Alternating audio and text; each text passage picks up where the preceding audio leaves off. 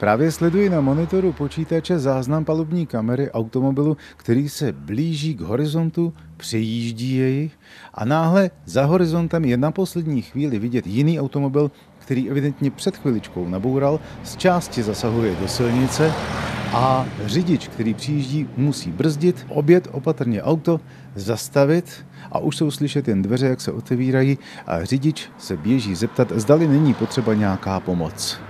Je to autentický záznam jednoho z posluchačů, který mám k dispozici. A já se ptám jeho českého policejního mluvčího Milana Bajcory.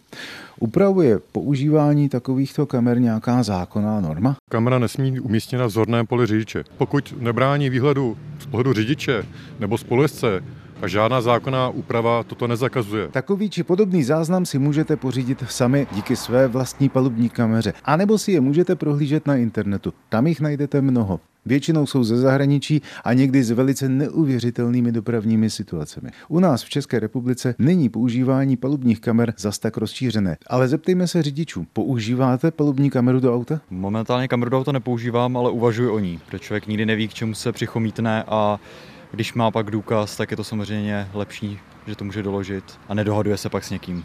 Chtěla byste ji používat? Myslíte, že je to dobře? Já si myslím, že to je asi užitečný, ale zatím jsem nepřemýšlela, že bych si ji pořídila.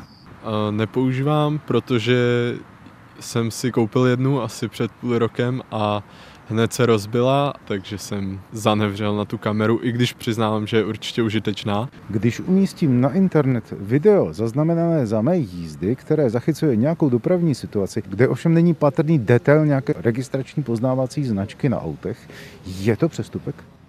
Tak v tom případě se nejedná o přestupek, ale uvědomte si, že vy na nějaké sociální médium vložíte tento záznam, ale už těžko budete brzdit, kam všude teďka ta informace poteče.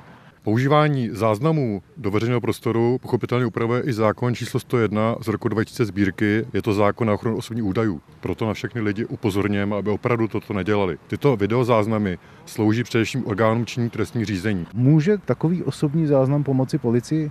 Ano, my velmi často dostáváme buď přímo osobně nebo prostřednictvím sociální médií záznamy od spolupčanů. Je to velmi důležitý důkaz v rámci řešení přestupku eventuálně trestného činu.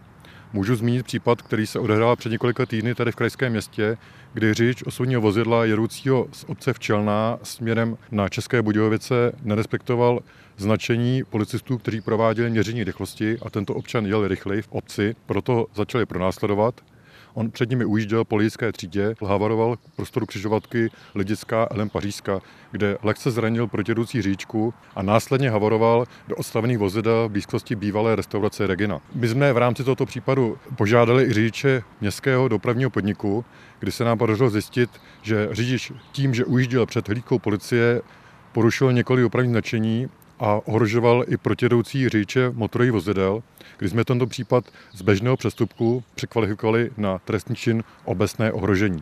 V tomto případě tedy pomohly palubní kamery městské hromadné dopravy. Jindy může pomoci palubní kamera vaše, ať už vám nebo někomu jinému. V každém případě si záznamy svých cest prohlížejte raději doma u počítače a s jejich umístěním na internet si to pořádně rozmyslete. Zdeněk Zajček, Český rozhlas, České Budějovice.